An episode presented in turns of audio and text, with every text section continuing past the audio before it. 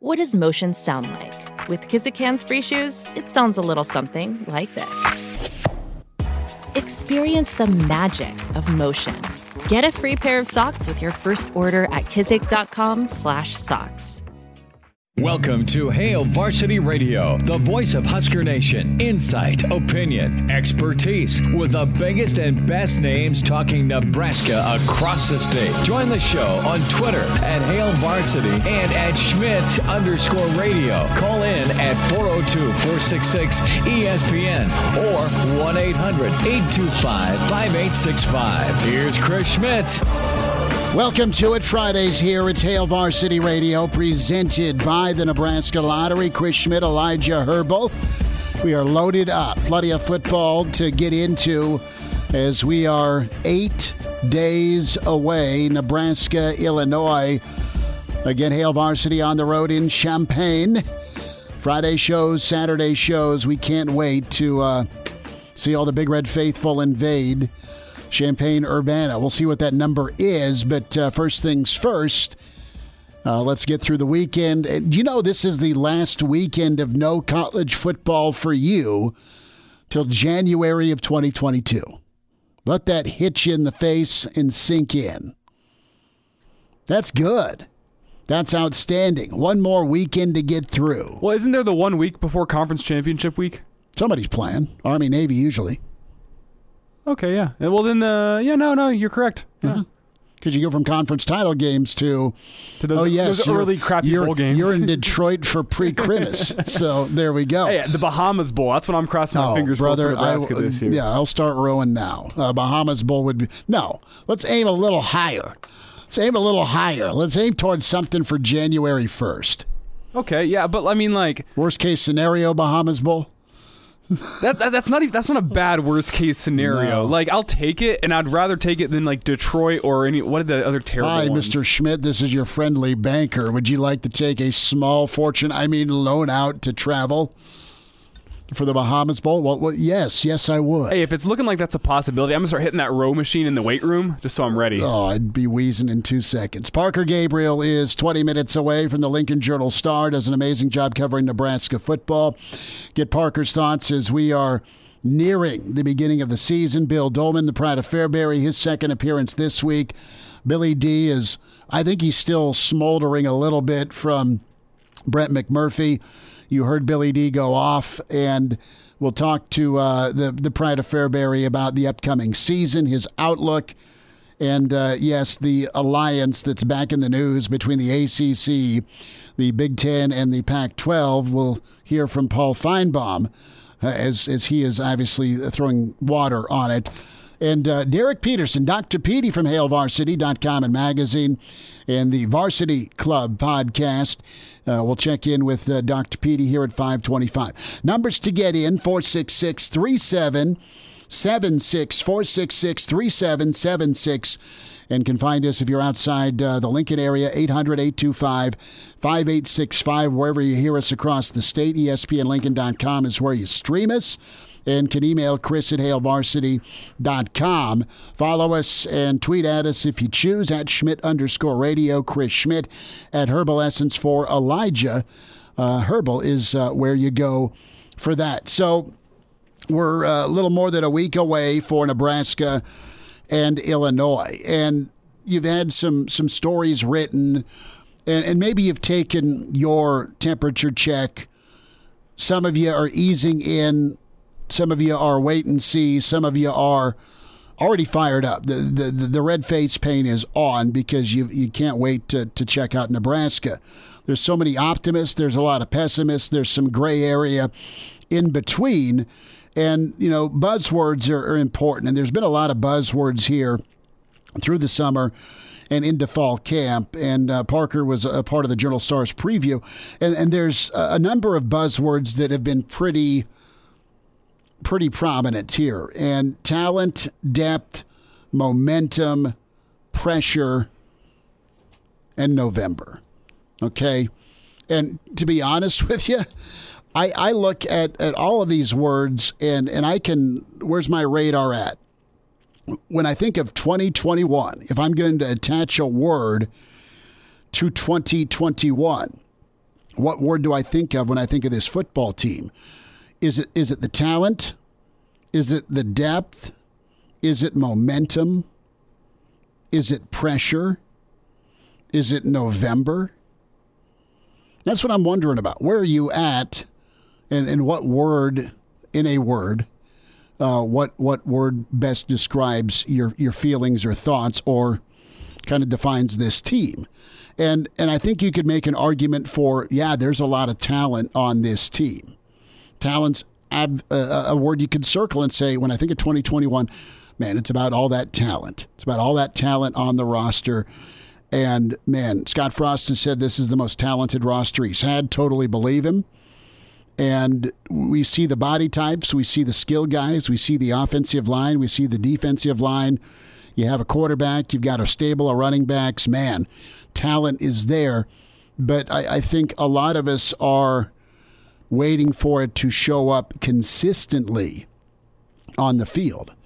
And there's some guys you're going to be leaning on that, that haven't done it ever at this level because they played at a different level, and I'm thinking of Toure, who could come in and light it up. I actually absolutely think he could be one of the best wideouts in in the, in the Big Ten this year. Yeah, look at a guy like Gabe Irvin or uh, Marquis Stepp. I mean, uh, Savion Morrison, or Ramir Johnson. I mean, there's there's a number of names you can go through. So talent deserves to be part of the choice.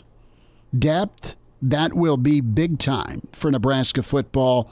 On both lines of scrimmage, Elijah, we talk about Brant Banks. Is he going to get the nod at left tackle? What's Turner Corcoran's status? Uh, Sichterman's won the job. You've got, you're going to get hurt in the Big Ten. Somebody is going to go down on the lines of scrimmage at Wisconsin, at Iowa, at Ohio State, at Nebraska. Go through the teams you think, at Minnesota. Look at Minnesota last year, right? I mean, what's the rallying cry up there in Gopherville? It's the fact that they came into Lincoln, thirty-five dudes down, and found a way, right? They, they, they, they, they found a way to, to go three and five, but they got a win in Lincoln behind Mo, running the football in that offensive line. So depth is, is going to going to be the tale of twenty twenty-one.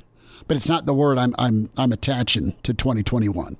Momentum is there. It's also a strong argument because you've not seen momentum actually. You've seen momentum towards the end of eighteen, but you haven't really seen momentum to start a season.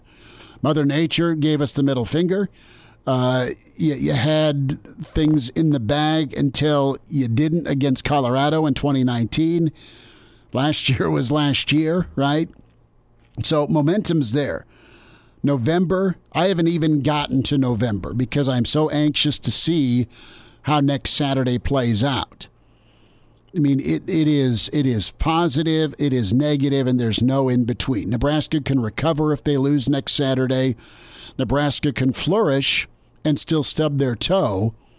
Both can happen even if they win, if they win impressively next Saturday. Long season that depends on talent, that depends on depth, and for sure depends on momentum. November, not even thinking about it. I want to see how things go. I want to see how things go into Oklahoma. I want to see how things respond, good, bad, ugly, after Oklahoma. And then we'll talk November because it's going to be, it's going to be like must-see T V one way or the other. How do you close? How do you close Ohio State, at Wisconsin, Iowa? I mean, that is your ultimate midterm, first exam, final. Bang, right there. Teams that are competing in the West to win it, and then your, your college football playoff team to start off that death march. Pressure is the word I'm going with. In twenty twenty-one, pressure is the buzzword I would attribute to twenty twenty-one. Uh, it's mounting. As in, all right, is is this thing going the right direction? More and more question marks. You've got the N C double A. You've got a roster full of talent. You've got a roster and lines of scrimmage with depth. You have a chance to build some momentum going into Oklahoma. And maybe build some momentum all the way through the season to get to that November mile marker, barometer, measuring stick. But it is pressure. I am so anxious to see these guys with the red N on their helmet handle the pressure, deal and block the noise, and then just go out and ball. Go out, go ball, and do your thing. Let's see that talent on display when it is a third and eight and you got to make a play, or it's third and seven and you got to get off the field. I am so geeked to see Nebraska's head man, his staff rally around him, and his players rally around him, and everybody kind of just walk through, as as Coach Held would say, this smoke. Pressure is real, and I'm not saying that the head man's in danger. I don't believe that, nor should he be. But I do believe that, man, uh, a lot of eyeballs are in and on. How are you going to react to the noise? How are you going to react to the moment? How are you going to react to the opportunity? Because they put the work in uh, with the strength and conditioning. They put the work in with talent acquisition. They put the work in with recruiting to their scheme. They put the work in in, in getting bigger bodies that can rock in the Big Ten. How are they going to handle the pressure between the ears? And what, what does history tell me about Scott Frost? Scott Frost is a guy who came back to Lincoln and joined a team that had already won two national championships. Scott Frost is a guy that got the hell kicked out of him every day in practice by a, game, a guy named Peter and Wistrom and the rest of the black shirts trying to force him to quit. Scott Frost is a guy that probably wanted to walk away, never, ever, ever did, and then absorbed a lot of arrows because, God forbid, he went eleven and two and finished sixth in the country and didn't win a third national championship. Uh, he, it, when it, when when the going gets tough, dude, and, and you're about ready to count Scott Frost out. You look at nineteen ninety-seven. You look at the Washington game as the springboard. We touched on it just a smidge yesterday. When you're ready to count him out is when he comes through. So am I, am I predicting a double-digit win season? No, because of the schedule. But I am not. I, I am not. I am not saying that. That, but in any means, I think. I think he responds. I think he responds to the pressure. I think this team responds to the pressure, and I think they have something to say about the doubt that is leading up into this year when it's all said and done. I think Nebraska will respond because of what history's told me. And history's told me that Scott Frost has responded right when it looks bleak. And I think that's how this season goes. I think they I think they head into Oklahoma three and oh. You'll get my Illinois prediction here next Friday in Champaign. But right now, if I'm circling, if I'm predicting, I think you get an eight-win football team. And, and don't burn the tape. This is ink. I'll I'll, I'll put a note down. Uh, what, what the August twentieth, hour one, segment one. I'll put it down. Schmidt says they win eight. Someone drug test Schmidt or give him a breathalyzer. No, I think it can happen. There's a lot of things that can go sideways, but it's real easy to say, oh, it's going to be a train wreck. Uh, they're about ready to hit an iceberg. I would not bet against the the football team or the head coach, even as bleak or crazy as it looks. And I don't think that's the story of this year. The story to me of this year, the, the word I'd it's use. It's not pressure? It, it's not pressure. It's potential. And that's, that's not I one of the... love the word. No, I like that you added the word. That's yeah, fine. I'm, I'm going to add the word because that's what this team is all about. Because how many guys in this Scott Frost tenure have you looked at and said, man, that guy's got potential? And it's time to bring it all together. I mean, the, the story of last year to me was question marks. You had question marks at wide receiver.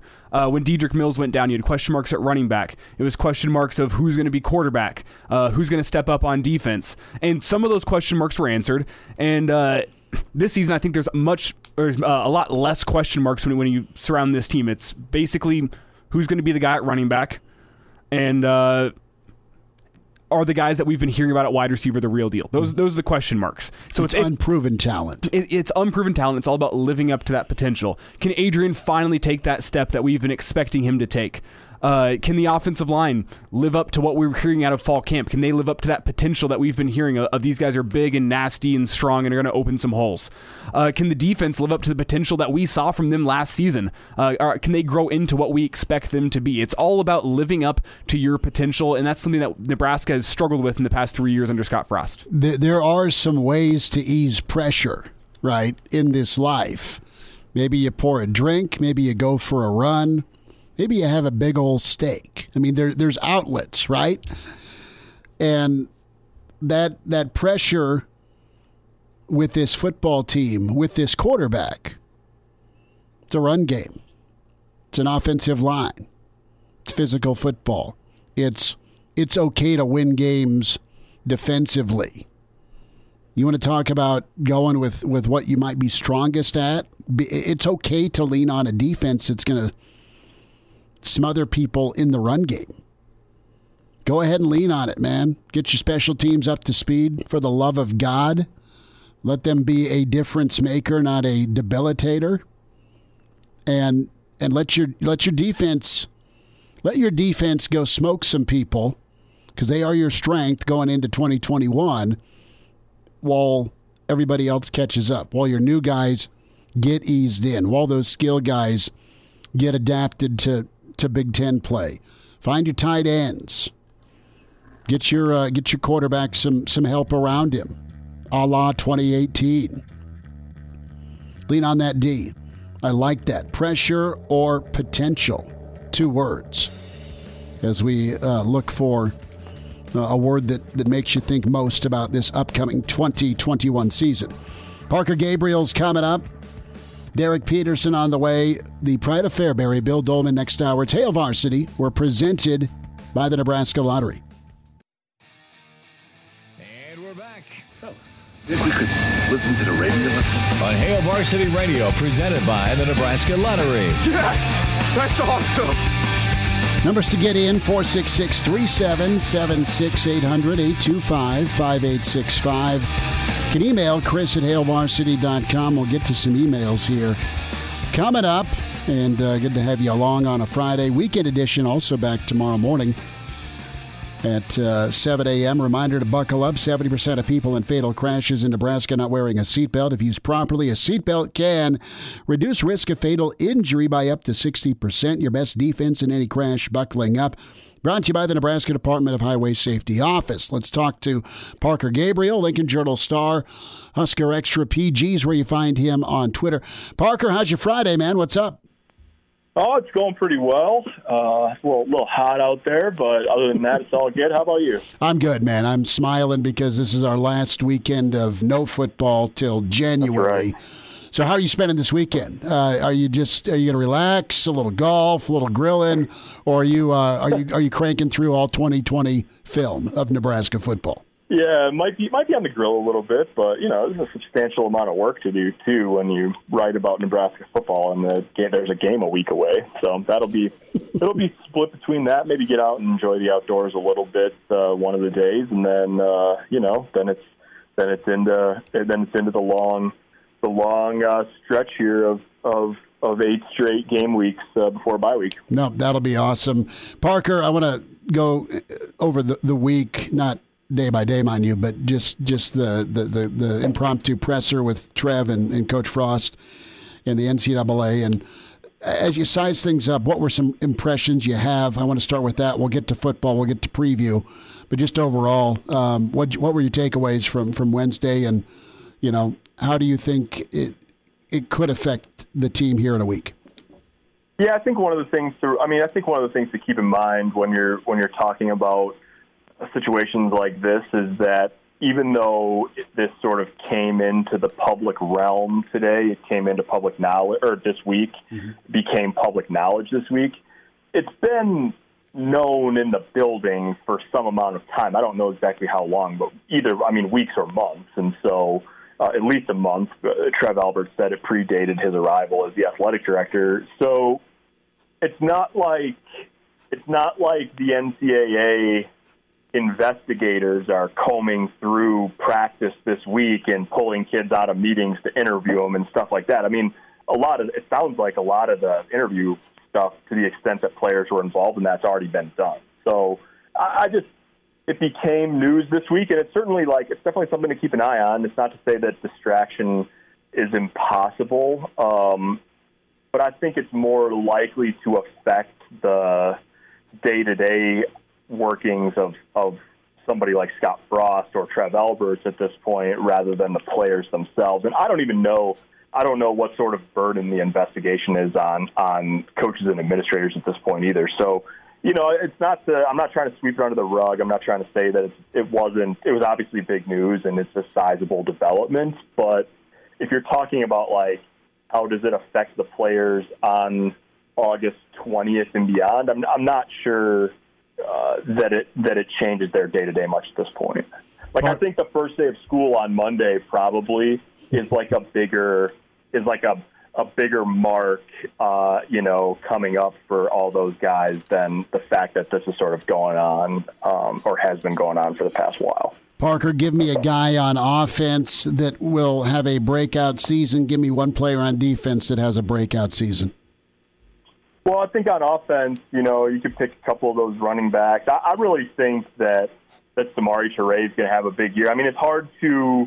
It's maybe hard to peg him as a breakout player since this is his first year at Nebraska, but I think people are going to get to know him pretty quick for a couple of reasons. He's he's been around the block. You know, he had fifteen hundred yards receiving at Montana. Granted, it's a different level, but but still, I mean, you don't just walk into that level and catch eighty-five passes in a season. And then he's also playing in the slot, which is a, I mean, that's a highlight position in this offense. And so I think he's going to be targeted a lot. I think he's going to have the ball in his hands a lot. Um, and that that position's put up historically, you know, substantial numbers in this offense. Uh, defensively, there's a bunch of candidates. I think, um, you know, Nick Henrich has an opportunity to really to really sort of break out this year in the middle of Nebraska's defense. Um, you know, it's it's imperative that he stays on the field and keeps himself healthy, obviously. But the coaching staff has said pretty flatly, if he's healthy and playing, Uh, he's going to be really productive. Eric Schneider said that a couple of weeks ago, so um, I buy that. He's a, you know, he's a prototype for what you want in the middle of your defense, and like like Eric Schneider said, if he's on the field, uh, he, I think he's going to make plays. Parker Gabriel's with us here on Hail Varsity Radio.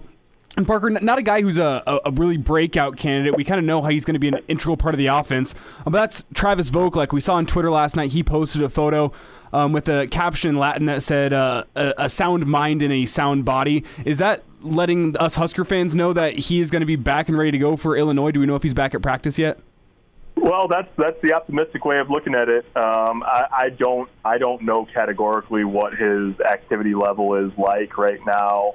Um, be nice if those photos they put up there were time-stamped about when they were taken. You know, it could have been from the first day of camp, or it could have been from, from yesterday. So time will tell. Although, you know, the, the latest update from Matt Lubick on Wednesday, in the midst of all the other stuff that was happening on Wednesday, was he said that the tight end room kept get was would continue to get healthier, and he said, you know, we're going to be healthy there by week one. Now, I don't. I don't want to necessarily take that as the gospel. That means, oh, he he basically said Travis Vogelek's going to play and be healthy and all that. I mean, we'll see. Um, but certainly it seems like, if you sort of put together all the pieces, it certainly seems like um, he's less it, – it's trending more toward, you know, um, the, sh- the short end of time missed rather than being something more extensive. Parker Gabriel's with us, Hail Varsity Radio, Lincoln Journal Star, at Husker Extra P G. Parker, I really enjoy uh, the, the Journal Star's preview. And the, the buzzword section I was looking at, and you've got talent and depth and momentum and pressure in, in November. What what uh, of those words, or do you have your own word? What What word are you attaching most, or do you circle for twenty twenty-one? What what word do you think of for twenty twenty-one? Yeah, those were those were my five, so I'll I'll take credit or blame or whatever uh, for for those. Um, I think for it's hard not to attach pressure to this week. I mean, this coming week and the, and the Illinois game. Um, but if you withstand that pressure and beat Illinois, it could turn to momentum relatively quickly, you know. Um, so I think, honestly, like I, I, it seemed like a productive camp. Um, we don't obviously see very much, but it was quiet um, by and large. They're mostly healthy by and large. We talked a little bit about the injuries at tight end, but um, that all is great, and that could all seem like momentum. Momentum's really about Saturdays in the fall. So I think it's going to feel more like pressure, um, but if they get a win, it could turn to momentum quick, and then, you know, November November will be here soon enough. We can cross that bridge when we get there. You're right on, man. I mean, I, I think November is going to be incredible, but let's let's eat what's on our plate first, right? Let's let's That's see right. what That's happens right. in, in Champaign, and I think you put it perfectly. That pressure can turn to can turn to momentum big time. Injuries and depth are so key. Uh, you're wearing the headset. Parker Gabriel's wearing the headset, and Adrian's got to come out and put a drive together. Who are you going with as the backup? Yeah, well, I've seen very little of the uh, of the two other guys, so I'd be pretty ill-equipped to make that decision, Schmitty. But I think you'd hand it I off. Think, yeah, yeah, I, I punt. So yeah, put the yeah. If it's if it's third and long, we we'll maybe just you know uh, we'll, we'll yeah screen draw and then try to pin him deep. Uh, but no, I think. This, To me, I, it seems the last few days, you know, they haven't named a number two, but the last few days, Scott Frost has really spoken pretty highly of Logan Smothers, and I don't think that's by accident. Um, it's just a difference at this point of, you know, it might it might depend on what the situation is a little bit, but at this point, if you were, you know, if you were up by six and there's five minutes left in the game and you you got to preserve a win, um, I, I think that they.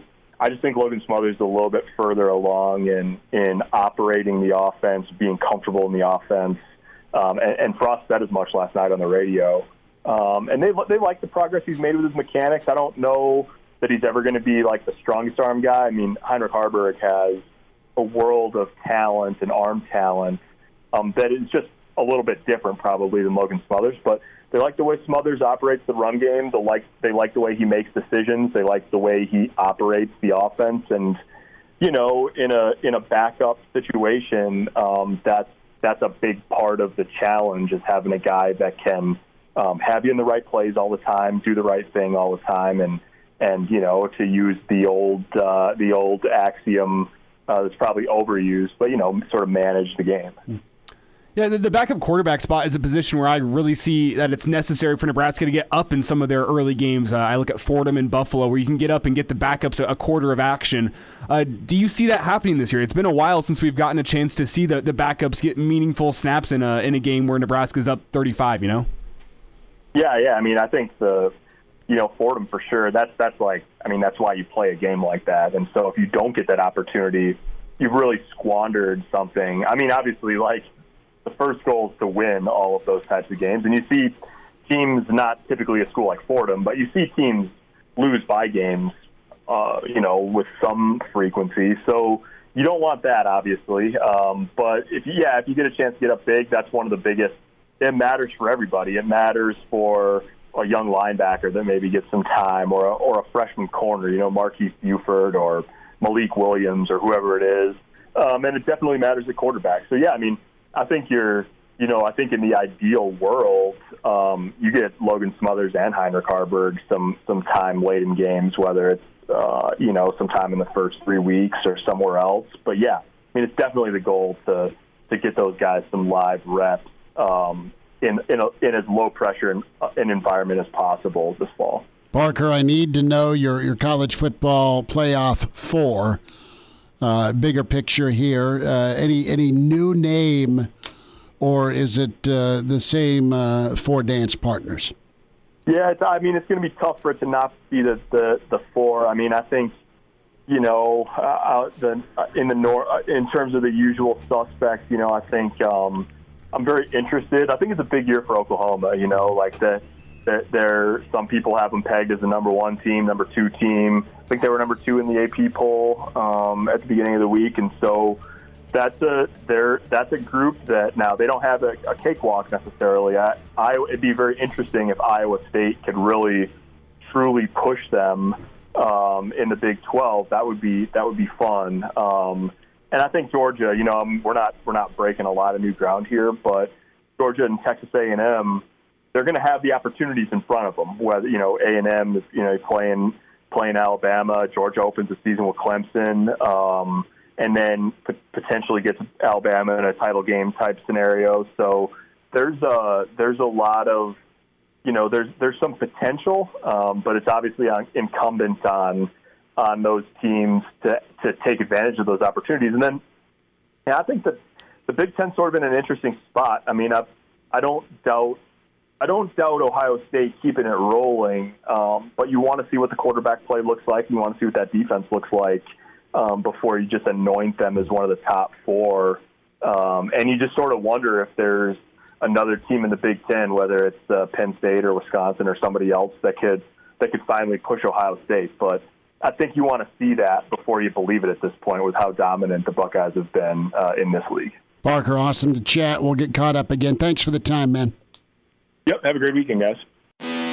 Chime in, four oh two, four six six, E S P N, or email the show, Chris at Hail Varsity dot com. Just try me, try me. Back to Hail Varsity Radio. Thanks for spending time. Great to be with you on a Friday. It's Hail Varsity, presented by the Nebraska Lottery. Parker Gabriel, Lincoln Journal Star, last segment. Get that uh, checked out on demand, E S P N Lincoln dot com or E S P N Lincoln Twitter feed that's posted for you to hear. Some good thoughts uh, by Parker, Bill Dolman on the way, and um, a lot of emails to get to. We'll hit that in a moment. Uh, can keep your emails coming, Chris at Hail Varsity dot com or dial us up, four six six, three seven seven, sixty-eight hundred, eight two five, five eight six five, twenty twenty-one. In a word, what is that word? Elijah said potential, and he's right on. I think pressure, and I think Parker nailed it with pressure turning into momentum. I think that happens for the first time in the Frost era. So uh, let's get into what could maybe derail some of that pressure. Uh, that's wins. That's finding a run game. That's being able to exploit some of your matchup advantages with a guy like Toure in the slot, or finding a, a hot running back to get downhill, to play some bully ball on that line of scrimmage. Quarterback, though, is where we're going to go. And Elijah, I think you, you've got a couple of good candidates that you just haven't seen a ton from other than, than the spring game.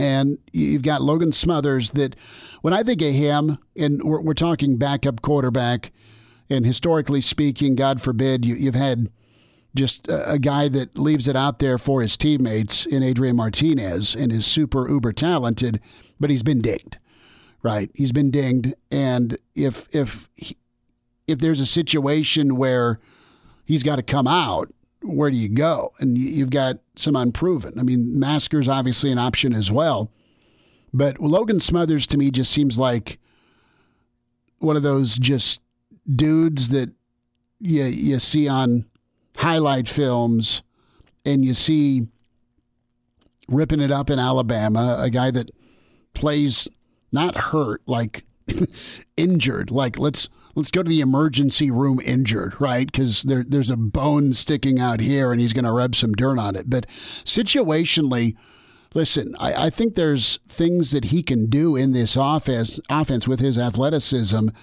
in the ground part of things, where you've seen Nebraska use their quarterback a lot on the ground. And I think Smothers is a dude with his speed and, and some shake that can can be pretty pretty dynamic in the zone read game. And I'm not saying he's a nightmare throwing the ball. No, I think he can throw the football fine, and it's been more refined with the mechanics. But do we go back to an offense that can't can't open things up and go deep if he's in at quarterback throwing the football? I I don't know. Well, he, he reminds me of that same mold of quarterback that Luke McCaffrey was, where it's an athlete playing quarterback. Yeah, at, at the end of the day, uh, how he throws the ball is not the strength of his game. And obviously we haven't seen him in any game reps. I'm taking it from what I've seen in the spring game and what I've heard out of practice.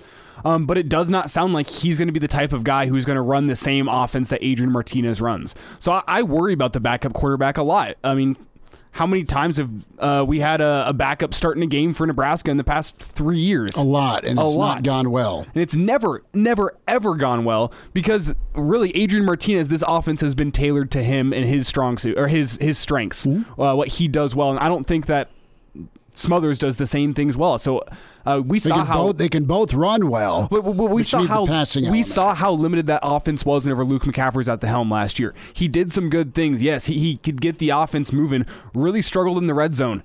Uh, really struggled whenever Nebraska was in third and more than five. Luke McCaffrey really struggled. So I, I do worry about what happens whenever Adrian Martinez takes a knock, whenever he takes a quarterback draw and needs to miss even just one drive. Mm-hmm. Uh, it, it could come at a crucial time because it's the Big Ten. Injuries are going to happen, and as we've seen under Scott Frost, injuries at the quarterback position are going to happen as well. Uh, I, I think you you want Adrian to start all twelve games. I think there's a lot of potential. That's why the running back is so important to take a load off of what Adrian's got to do running the ball, because let's, let's be honest with ourselves. Adrian is still going to be running the football this year. It's still a very crucial part of this offense. So the, the question is, is can Smothers come in and do enough Uh, to, to keep the keep the Ferrari going, I guess? Not wreck it. Don't scrape it. Don't uh, curb it, right? Can you keep it between the the white lines? In, in a guy like Logan Smothers, yeah, you, you, you turn your offense into what he does well because you practiced a lot. You can do some zone read. You can do some quarterback run.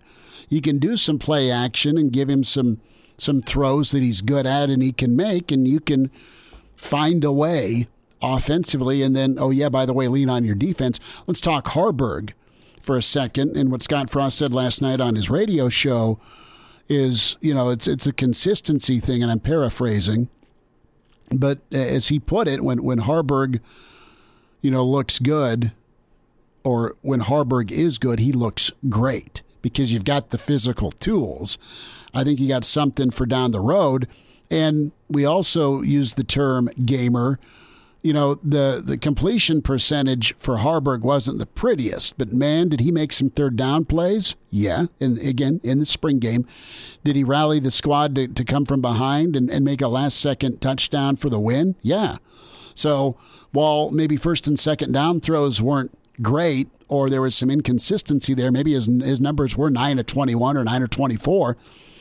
He hit some big ones, and he hit some big ones on third down. And, and not, I just, not all the incompletions were his fault either. I remember that one of going right off Xavier Betts' face mask. Yeah, you, you don't want to dwell on no number two, all right? But I'm saying, listen, depth is, is key. Your biggest key is the quarterback. What's the depth look like?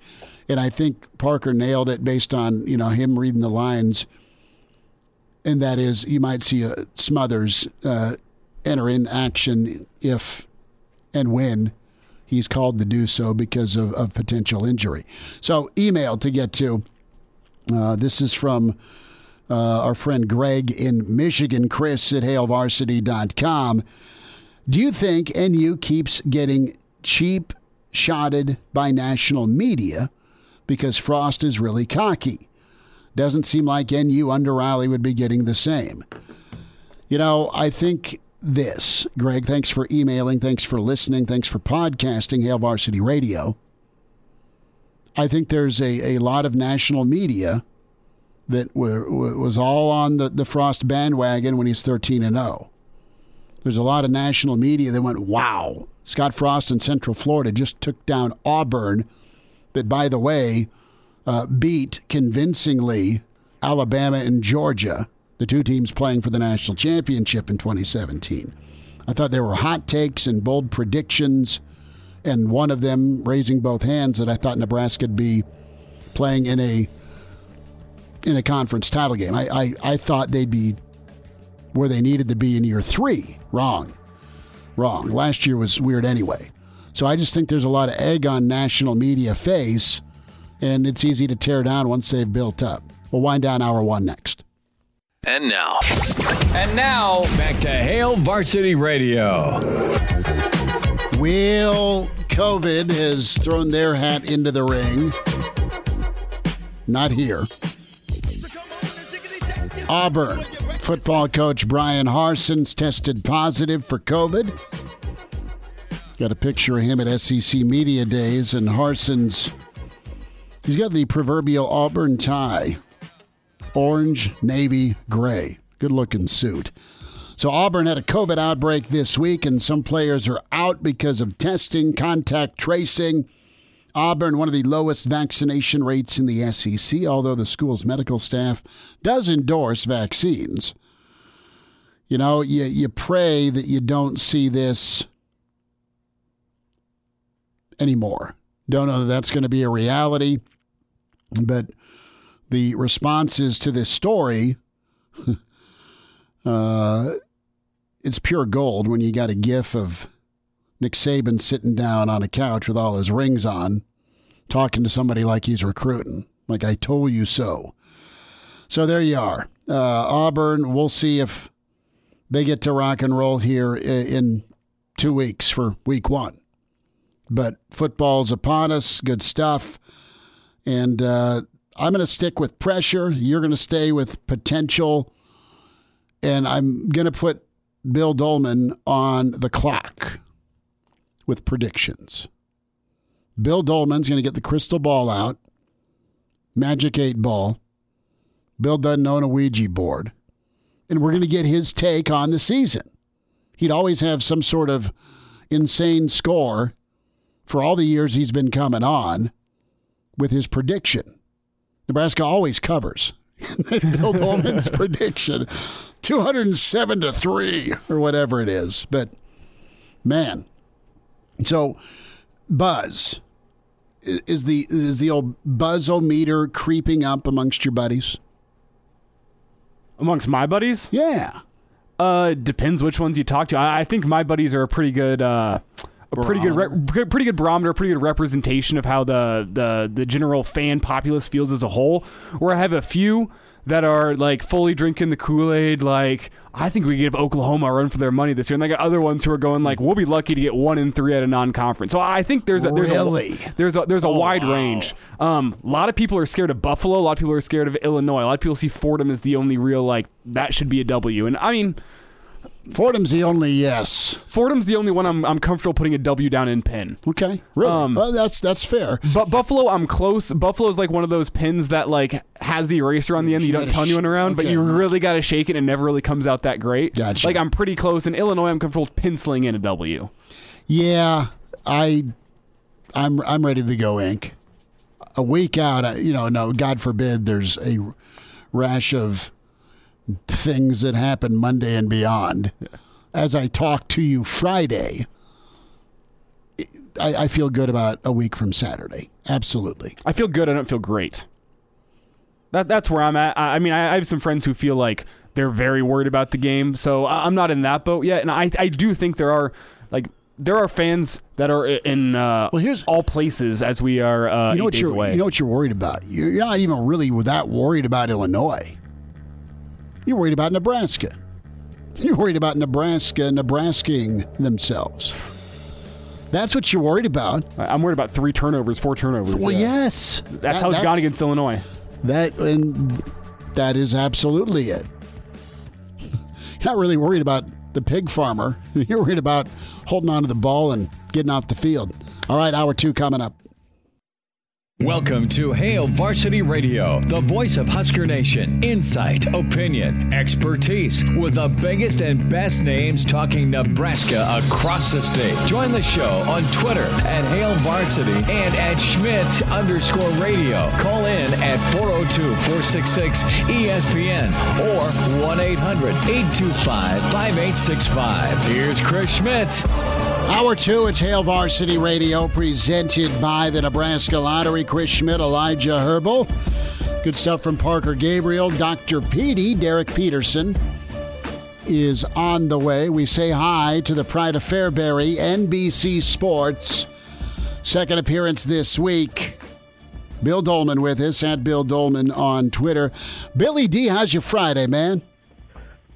Well, you know, it's uh, going okay. I'm, I've been scouring uh, the internet trying to get updates on the, the breaking scandal from, uh, what was it, Tuesday or Wednesday, and really not finding much of anything on a story that I still continue to believe is not much of anything.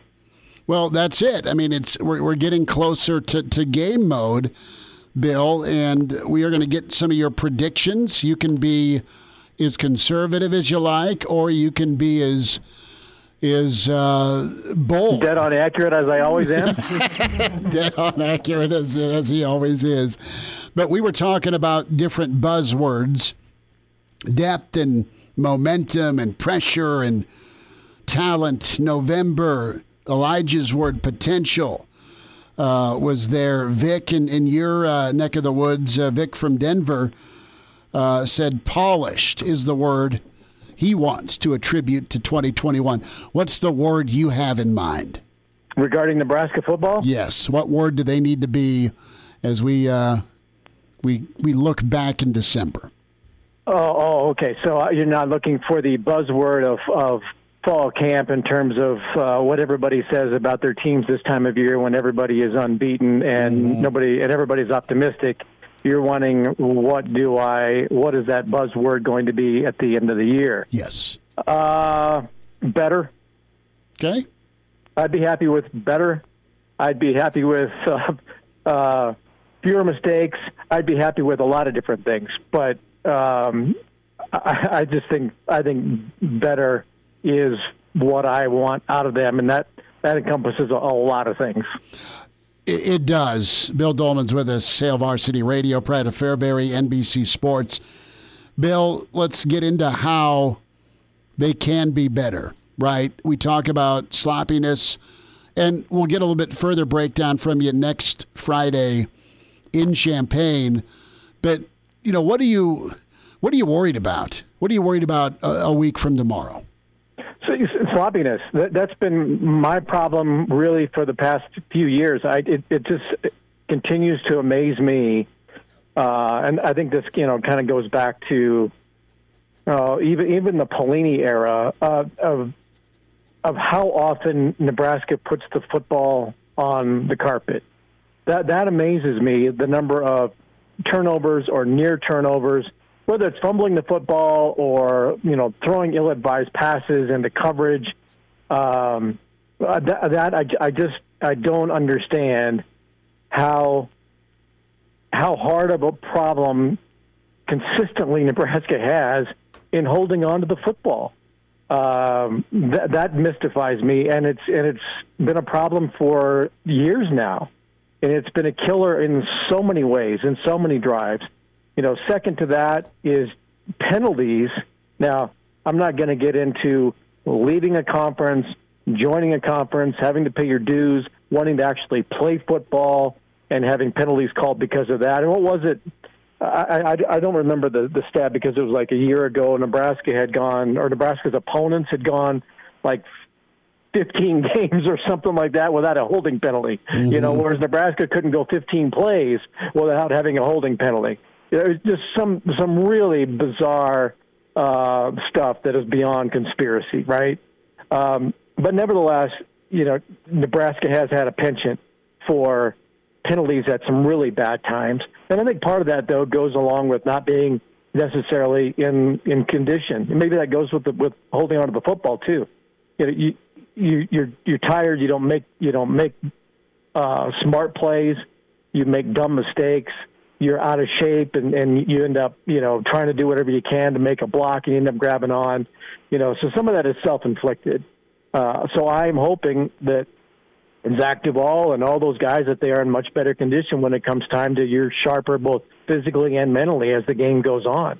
You know, I'm always been a big, uh, I'm critical of the holding up four fingers when it comes to the fourth quarter. But you better be polished and ready to play in the first quarter, because it ain't going to matter in the fourth quarter if you've been sloppy for the first three, right? Mm-hmm. So Nebraska's got to be on its game mentally, physically, emotionally, in terms of discipline from the first snap of every game to the last snap of every game. But if it's sloppy early, it's going to be sloppy late, and you're going to have bad penalties that are going to cost you games. I go back, you know, the Colorado game, uh, what was it, Scott's first year out here?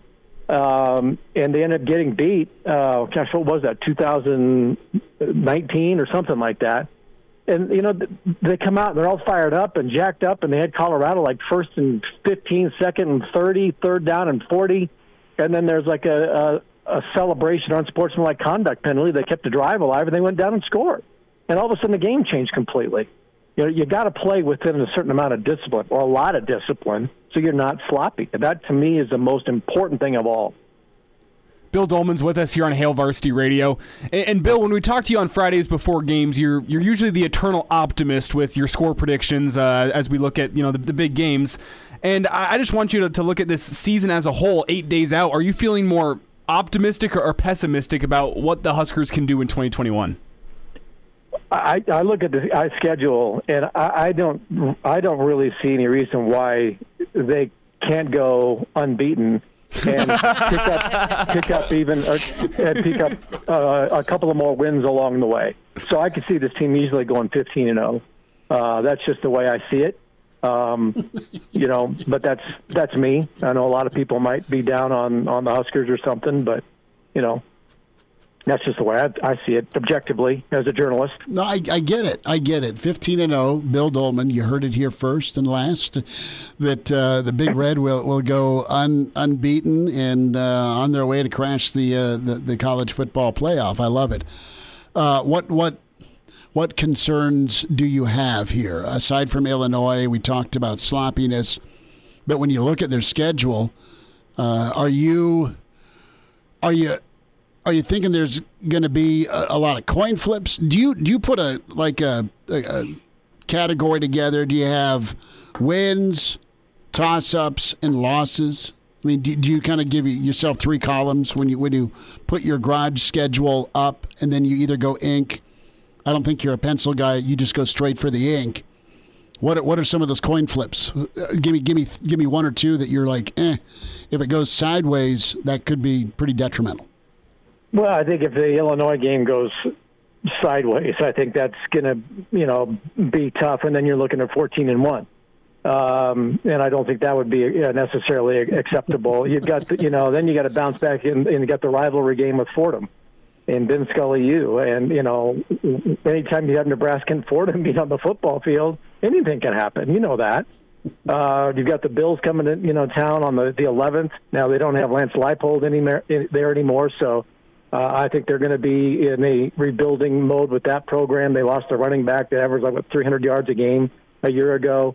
Um, you've got a bye week on the eighteenth of September. Go to Michigan State uh, for a road game. You know that, that that's a critical game right there. You've got you know two early conference games in uh, August twenty-eighth and September twenty-fifth, and that's where your momentum is going to be gained is is winning in Champaign, and then. Uh, you go into Michigan State and you're you're four and zero, and you win on the road in East Lansing. You know that sets your stage for the rest of your conference season. But if things don't go well in Champaign, mm-hmm. um, and you you know you give that kind of some of those road games that we've seen over the years, where Nebraska just seems to to play to the crowd, which is negligible crowds, like at Purdue. Every time you go to Purdue, I think to me that's the toughest place to play because there's nobody there and nobody cares, right? Mm-hmm. Uh, those are the toughest games. And I don't know what Illinois is going to be like with Brett Bielema there. They, there may be a great atmosphere. There may be none. But Nebraska has to make sure that it's on top of its game and not play somebody else's. But I think the Michigan State game and the Illinois game, to me, are vitally important in terms of the direction of the of the conference season and how everything's going to go.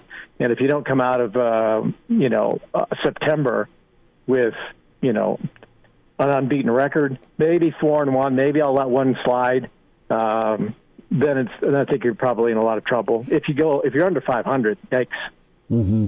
No, but you, that's but that's just you know somebody you know down the road. That's not the eternal optimist that I am speaking. Four and one, I think, out of September would be be pretty big time.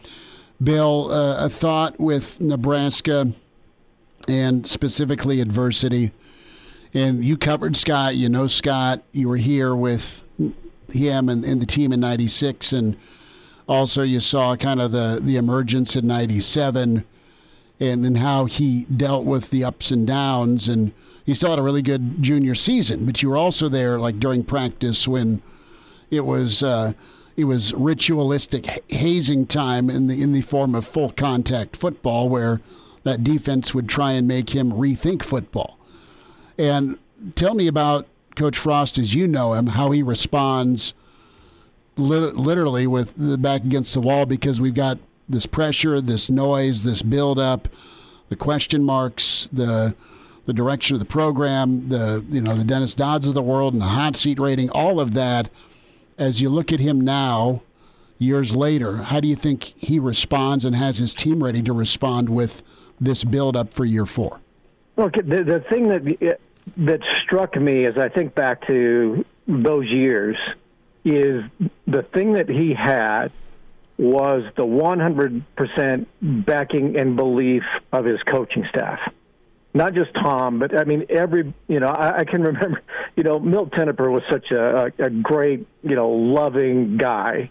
Everybody loved Milt. Everybody loved Dan. And, you know, um, Ron and Turner and, and, you know, that staff was fully behind him, you know, and going into what was, you know, a, a tough season in, in, you know, ninety-six and ninety-seven and, and all of that. Um, so to a certain extent, you know, who's behind Scott now as a coach? Well, you'd hope Trev and the administration, um, the athletic department, the fans, and all that. But I think through the, you know, whatever controversies there were with Scott from, you know, going to Stanford and, you know, I'm not going to get into everything, okay? Mm-hmm. But all that, that that led up to ninety-six and ninety-seven, you know, I, I think Scott knew no matter what criticism there there was outside of the program that his coaches had his back. And not just supporting him, but loved him. And that, to me, I think was critical. And, you know, I go back, you know, Scott had the great game against Tennessee and, you know, uh, other good, I'm trying to think off the top of my head, but the, the game that really stands out for me in Scott's career was Washington uh, in Seattle. I mean, we beat, we won that game like twenty-seven to fourteen or something, and that game could have been seventy-seven to fourteen. I mean, Scott just rolled through them. The whole team was on it, and it, it they just kicked their ass. But and I remember after the, the scene in the locker room after the game, just the genuine joy that, you know, coaches had for him, you know, giving him a hug, and, and, and because there was so much on him in that game. And I've said this before. I remember Tony Barnhart on game day saying something like, at a big game, and I got to trust Scott Frost? I don't think so. And they went out there and, and just kicked their ass, like I said. And they weren't supposed to. But that game was really on Scott as a quarterback and as the leader of the Nebraska football program, and the, the joy and the love they had for him. I think he felt that, and especially after that game going forward, and look what happened. Now, Scott needs to impart that with his staff on his players, that he has their back and that there's a genuine, you know, emotion and, and support and feeling within that program. And maybe that, you know, I, I heard this is – is uh, interviewed the other day that the Unity Council is back. Well, I hope it is, and I hope that maybe that's where Jay and Jason, you know, Foreman and Peter have a have a have a, a sense of what that Unity Council means for the entire program and the staff and the players, and get behind each other and accountability and a genuine concern, you know, for each other. So, you know, those are the kind of things that stand out to me in terms of, of supporting Scott and supporting players, is that it's genuine. And if it's genuine, that, you know, that'll result in good things on Saturdays. Bill, I have just uh, one minute, one minute. But this this alliance that we'll know more about next week, what would you do for the football side in a minute uh, with the alliance? How would you how would you break it down? It's too short a time, but can you give me a quick answer? With the A C C and the Pac twelve and, and the Big Ten, and the Big Ten, I, I, I first thing I would do is not do anything out of haste. Mm-hmm. I'd, I'd sit back and go, okay. What are we going to do here, and why are we doing it, all right? And how can we evolve with the S E C? Because we are going to move into an era of a sixty-four team N C A A, or not even N C A A, football league. Let's just get together and let's let's think this thing through before we make any rash decisions. That's the most important thing. Get together and then don't do anything.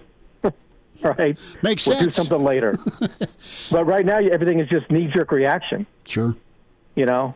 So stay away from your knees. No, and yeah, knees at my age. Yeah, be careful. Pride of Fairbury, Bill Dolman, and uh, follow him on Twitter at Bill Dolman, uh, N B C Sports. Billy D, have a, a great weekend. Enjoy uh, Denver. Enjoy Colorado. We will talk to you from Champaign next Friday with the Hail Varsity Roadshow. And I'll have a complete breakdown of the game next week. There's no question about it. I can't, That's all I'll be doing. I can't wait for for your take and your prediction for sure. Bill, be good, brother. Thanks so much. All right, go Big Red. There he is, Pride of Fairbury. Bill Dolman, N B C Sports, Doctor Petey. Derek Peterson's on the way. We'll take your calls as well with Hail Varsity. And now. And now, back to Hail Varsity Radio.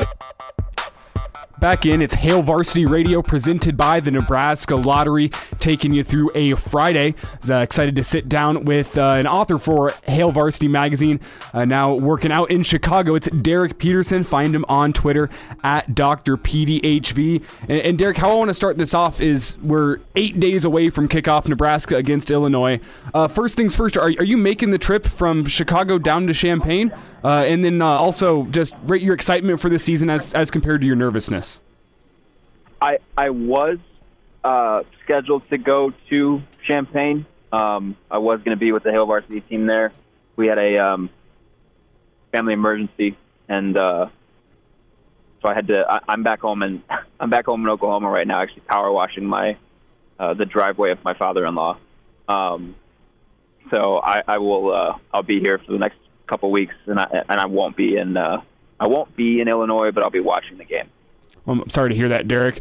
Um, but as we like look ahead to this eight days from now, like, is it excitement? Is that what you're feeling? I mean, just so many questions about this Husker football team, so much drama with the N C double A investigation. It, it just feels to me like I'm ready for this season to get underway, kind of get all the other crap out of the way and just play football. Yeah. Um, I don't know if I would necessarily call it excitement. I think there's just a lot of anticipation um, to see sort of what this looks like. Um, because, you know, with all of the extra stuff that's happened, you know, we, we, as we get closer to the season, it really reaches a point where you sit and think, um, you know, this this has to be it for Frost. This they need a good season because um, if not, you know, um, questions are going to start getting a little a little louder. So, you know, with everything going on, with all of the distractions, obviously the, the N C double A investigation, um, and then all of the uh, the hubbub that happened with Oklahoma earlier in the summer and all that other stuff. Um, I, I just think Nebraska needs this season to be a good one um, on a number of fronts. And so, you know, for me, it's I, I think I have a pretty good idea of what the defense is going to look like. I have some optimism about what the offense is going to look like, but I don't really have any um, any sense of certainty about that optimism. Um, they, they could, you know, be an average offense. They could have a, a really, really talented offense. Um, they could struggle again if, you know, the, the mental mistakes continue to be a thing because, as we've seen throughout this offseason, mental mistakes continue to be a thing. um, so I, I think for me, it, you know, maybe not excitement, um, but definitely a lot of anticipation um, about what is, is potentially uh, coming with this season. There's going to be a lot of big opportunities for Nebraska to have statement performances, potentially statement wins. Um, and I think, I think with Wisconsin still um, a little iffy. I have questions with Wisconsin. I have. I don't think Northwestern's going to be. I think they're going to take a step back. Um, and then you talk about, you know, um, I think Iowa will be pretty good, but it, it seems like the Big Ten West is, is pretty wide open. So if Nebraska's going to be uh, pretty effective on offense and, and be more explosive than they've been in the past, and they've got some chance to. They, they got. They have a chance to make some noise. And so I think there's just a lot of, I'll use the word again, anticipation uh, on my part to kind of get this thing started and stop talking about hypotheticals and start seeing what it actually looks like on Saturdays. Derek, the looming cloud over the, the team this week has been the N C double A investigation, and we'll get to that in a second. But with kickoff eight days away, as I said, uh, just do, do you think that, that this distraction it just came at a bad time? I mean, a lot has been made of how important this game is for Nebraska to get off on the right foot and to get a win against Illinois. Uh, Scott Frost said uh, in his uh, his radio appearance this week that he didn't think that the team was really all that affected by this. Do, do you believe that? And and do you, do you think that it's it's it is important for Nebraska to, to put these distractions to the side and put full focus on Illinois? Um, I don't. I don't think this is this is something that would necessarily distract a team, um, because it's because it deals with an improper use of an analyst and, and potentially some other stuff that would be decisions made above uh, the heads of players. It's not, you know, it's not like a situation where like a player did something they weren't supposed to do, or you know, people were getting impermissible benefits or, or whatever. It's not, you know, it's not a situation like that. So I don't necessarily think that it'll even um, register for the players. I mean, you know, I had Adrian Martinez on my podcast, and, and or I think it was Jojo Doman a couple weeks ago, um, right as Trev Alberts was introduced. And one of the questions that I had always wondered was, like, what is, a, what is a player's interaction with an athletic director? Because I, I think most of us would think, like, oh, this person sees the athletic director because he's the boss and he's around, and um, there's going to be interactions. And Jojo said basically that he doesn't really ever see the athletic director. Um, I, I think, you know, with some of the uh, the more administrative things associated with the game, um, players are pretty well insulated from that. You know, particularly, I mean, they're they're college students that, that have a college schedule and that have uh, a football schedule. So those are pretty much the, the two things that consume the most of their time. Um, if it's going to be a distraction for anyone, it'd probably be the coaching staff. Um, so I, I guess we'll see. I don't think it'll be too big a distraction. I'm curious what happens as it relates to Frost. Um, but, you know, it, you talk about, like, will it impact Saturdays? Will it impact play calling? I don't, I don't, I don't know. I don't think so. Um, we'll, we'll see how quickly the investigation moves and what comes of it and what more, if there's anything else that comes out. Um, obviously, you know, stuff can change, but, you know, I, I don't think this really moves the, uh, the needle too much into the red for, like, specific players on the team. They got enough stuff on their plate to worry about. I don't think that this really registers for them. Well, well Derek, wrong, but that's kind of where I'm at. Derek, you talked about the the distraction could be for the coaching staff. Well, what did you take away from when Scott Frost met with the media on Wednesday? I mean, the arms crossed, body language was pretty evident, um, and, and then you, you had Trev Alberts really not able to say that much. But what was your takeaway from uh, from their meeting with the uh, the media? It was interesting. I want to kind. Of, I don't want to make too much of body language, just because, like, if I put myself in Frost's shoes and I'm, like, in trouble, I'm not going to want to go stand up there and answer questions that I know I'm not allowed to answer, um, or, or get asked questions that I know I'm not allowed to answer, because, like, you know, Trev was right. Like, there's not a ton that they can say during an open investigation. Um, if they're complying with the N C double A and doing all the things that they need to be doing, there's not, there's just not a ton that they can say right now. Um, and so to have, you know, to, to have to stand up there after practice when you're eight days away from the season, like, I can understand Frost's frustration. Now, that doesn't excuse rule breaking. Uh, if there was rule breaking, um, you know, don't break the rules. And, and, but, you know, it, I, I can understand frustration. And so, um, that was really what I, what I took from the body language conversations. Um, it can be a, a little overblown at times, but, like, you know, I think we'll see. I mean, no coach wants to have to deal with the N C double A looking into their program, because, you know, you, you have to be squeaky clean if the N C double A is looking into your program. So, you know, I, I imagine it's a stressful time for Frost right now, and um, that was clearly on dis- display. Derek Peterson's with us here on Hail Varsity Radio. You can find Derek on Twitter at Doctor P D H V. And, Derek, I want to get back into the, the football talk because, again, kickoff eight days away. Uh, it, it's getting into crunch time for this team. As as Nebraska goes up against uh, a first-year coach in Brett Bielema at Illinois, uh, what do you think some of the keys to this game are going to be? I mean, Nebraska turned the ball over, I think, three times last season and four times uh, the season before. You can correct me if I'm wrong there. Um, but Illinois has gotten the ball in some some plus territory against this Huskers team. Uh, so obviously taking care of the ball is going to be a, a big key for this Huskers team this week. But just when you look at it on paper, the Huskers should be the more talented team. Yeah, they should be. For Nebraska in, in games like this, this season, it's really simple. Take care of the football um, and find a way on offense to generate some explosive plays. Um, that's been, you know, they've been, if you look at the numbers, and, and Brandon Vogel had a, a piece on this on Hail Varsity dot com when he previewed the offense. Like, if you if you look at them, Um, just purely objectively as, as an offense, you know, what an offense tries to accomplish. So far, they've done a pretty okay job um, at, at, at a lot of the stuff that an offense tries to accomplish. But they don't hang on to the football, and last year they couldn't generate explosive plays. And so Nebraska, from a talent perspective, is, what, maybe the third most talented team in the West? Second most talented team? I'm sure, you know, some people with with a, a glass of Kool-Aid in their hand could say the most talented team in the Big Ten West. Um, so, you know, when you're, when you're at that point, when you're facing a team like Illinois with a new head coach, um, when you're facing like the Northwesterns of the West, um, you know, you Purdue, we'll throw Purdue in that category. Um, take care of your business, and you put yourself in a good position to win. So, you know, and really that's been the talk all off season long from Nebraska offensively is we need to take care of the football, we need to limit the turnovers, and we need to find a way to create more explosive plays through the downfield passing game. Um, if Adrian Martinez was super accurate this spring and into this fall, that's great. What does he look like when he throws the ball thirty-five yards downfield, and who is down there trying to make a catch on the ball, trying to make a play on the ball? Um, those will all be interesting things to watch just because it's the first game. And, you know, because it's a Big Ten opponent, um, it's going to be a tough game. It's going to be close, probably closer than uh, people would want. It's not going to be comfortable.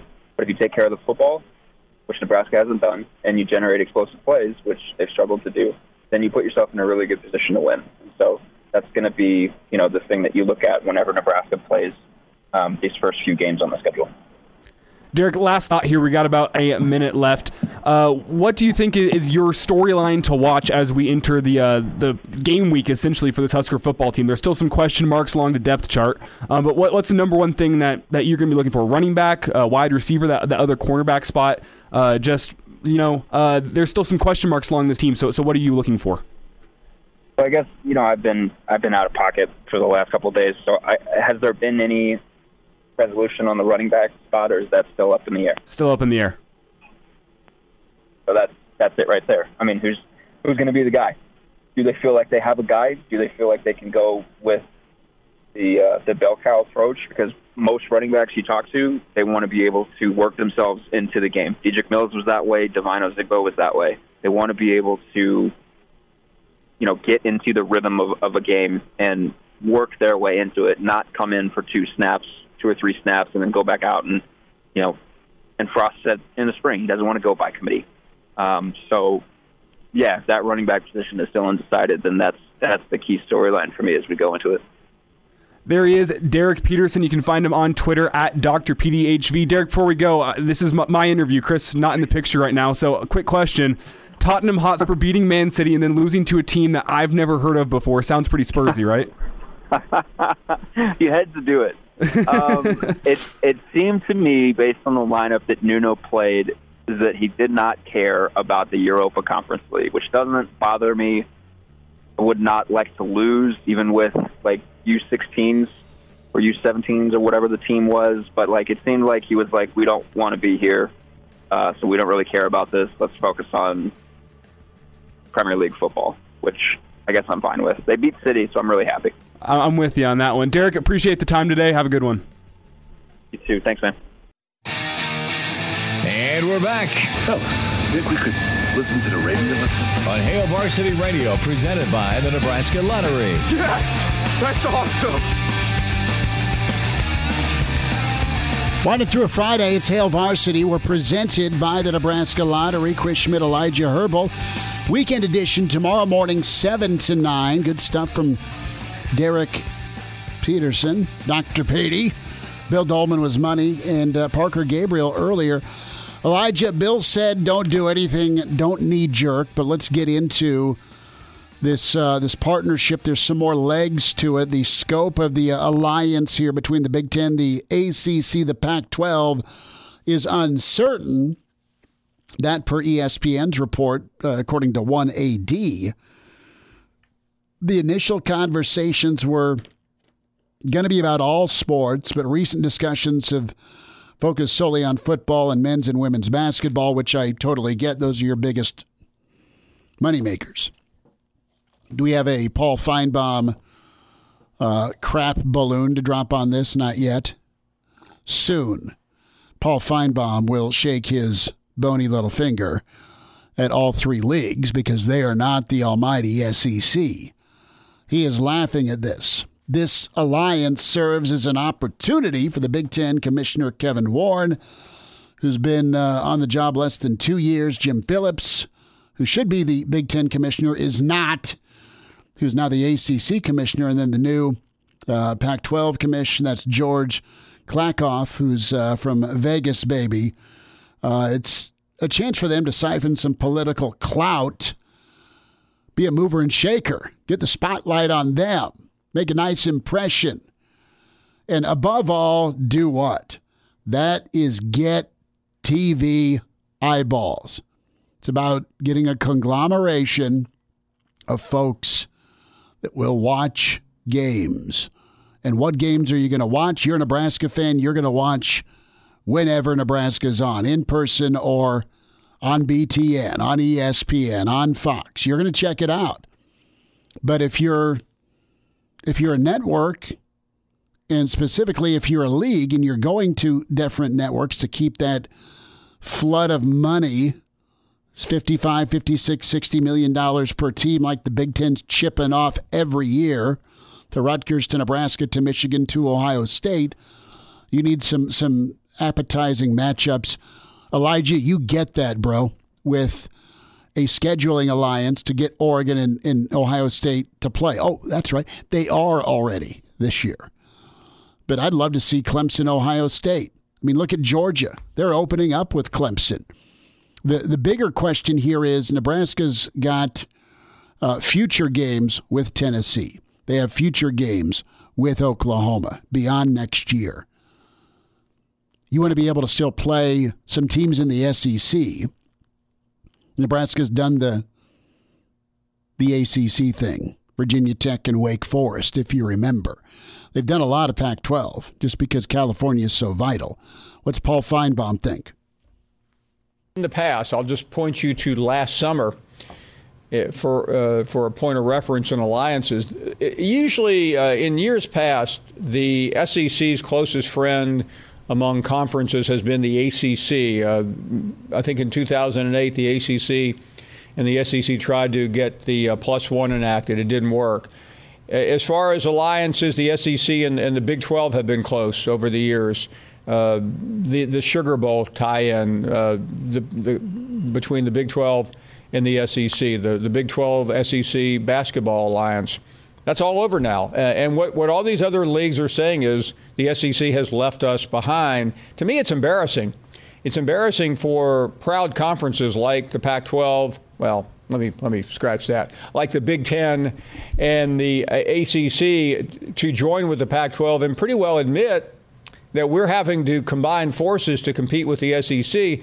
And I still I cannot wait for the explanation next week when these commissioners get together about why they left out the Big twelve. That's where all this began. Uh, the S E C allegedly raided the Big twelve, uh, but these guys are not backing them up either. Embarrassing is, it's been a, a day full of words. uh, embarrassing is not it. It's the reaction. The move that's embarrassing was from the S E C. You either, well, they kept that thing under the wraps.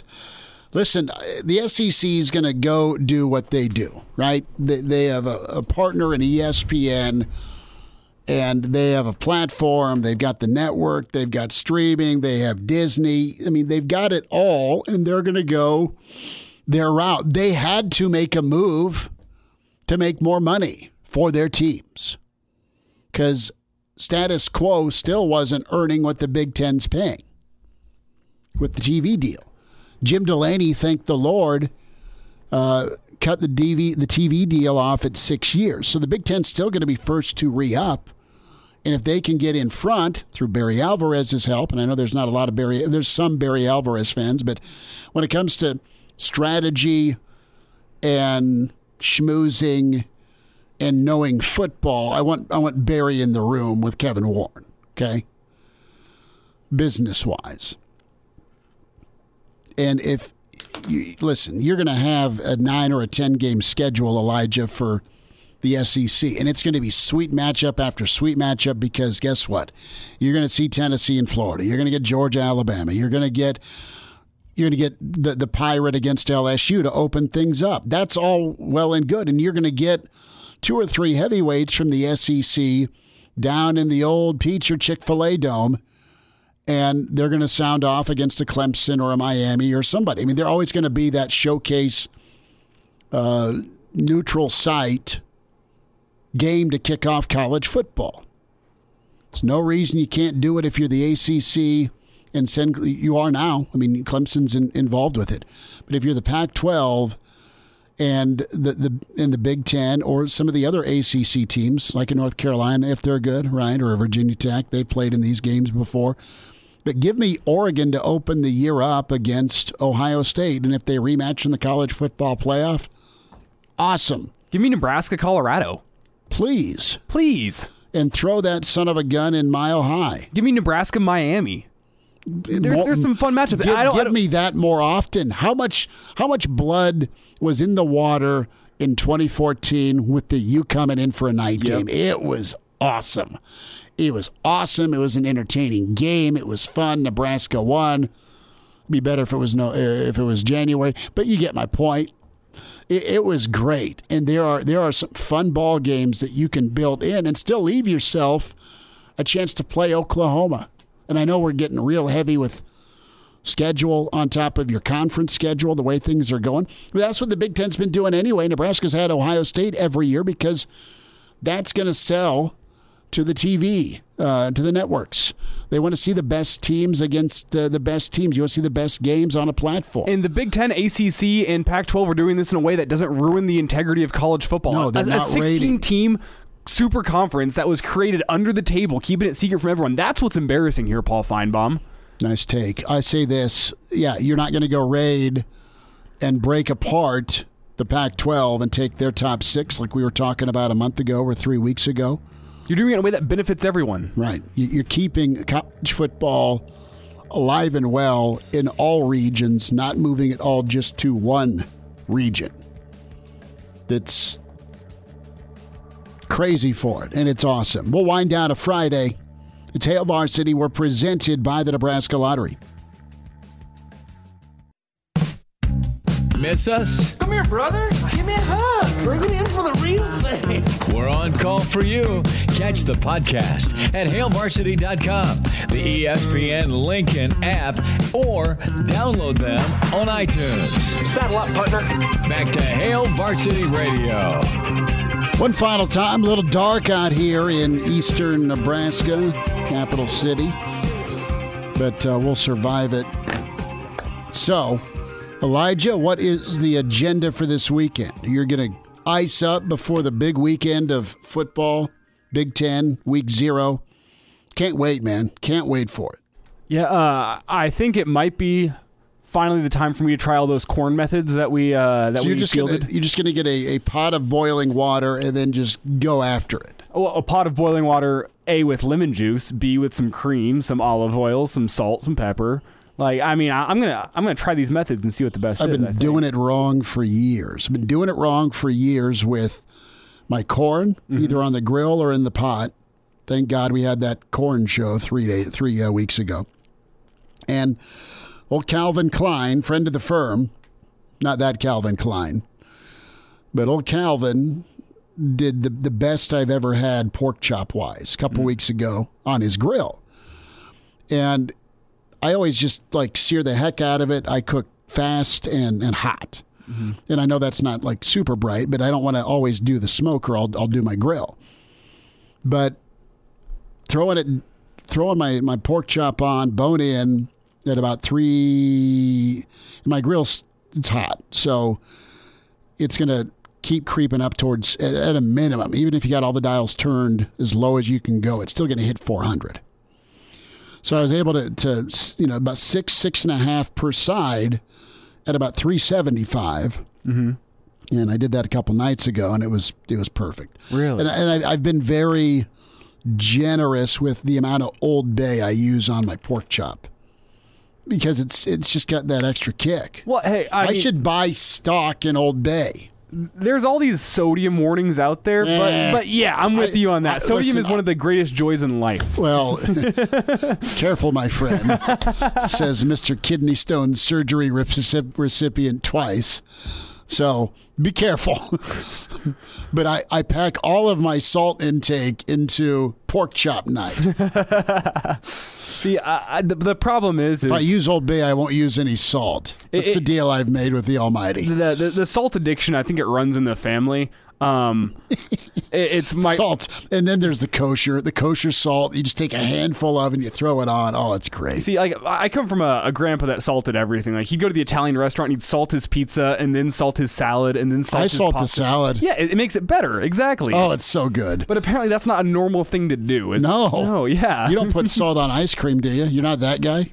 You ever tried I like that? a salted caramel ice cream. Oh, so do I. But I mean, there's there's an episode in Mad Men where the the, the crazy grandpa's eating chocolate ice cream at, at night with his granddaughter, and it's really cool. It's sweet, but he has salt out, and he's salting. Doesn't sound that bad. Well, you you got to try that. On, on a vanilla ice cream, probably not. On a chocolate ice cream, that could play. That could play. But, like, my dad loves him some salt. I didn't realize, like, how much salt I was using on foods until I moved in with roommates that didn't have a salt addiction. And they're like, wow, that's salt. And I went, really? I thought it could use some more salt.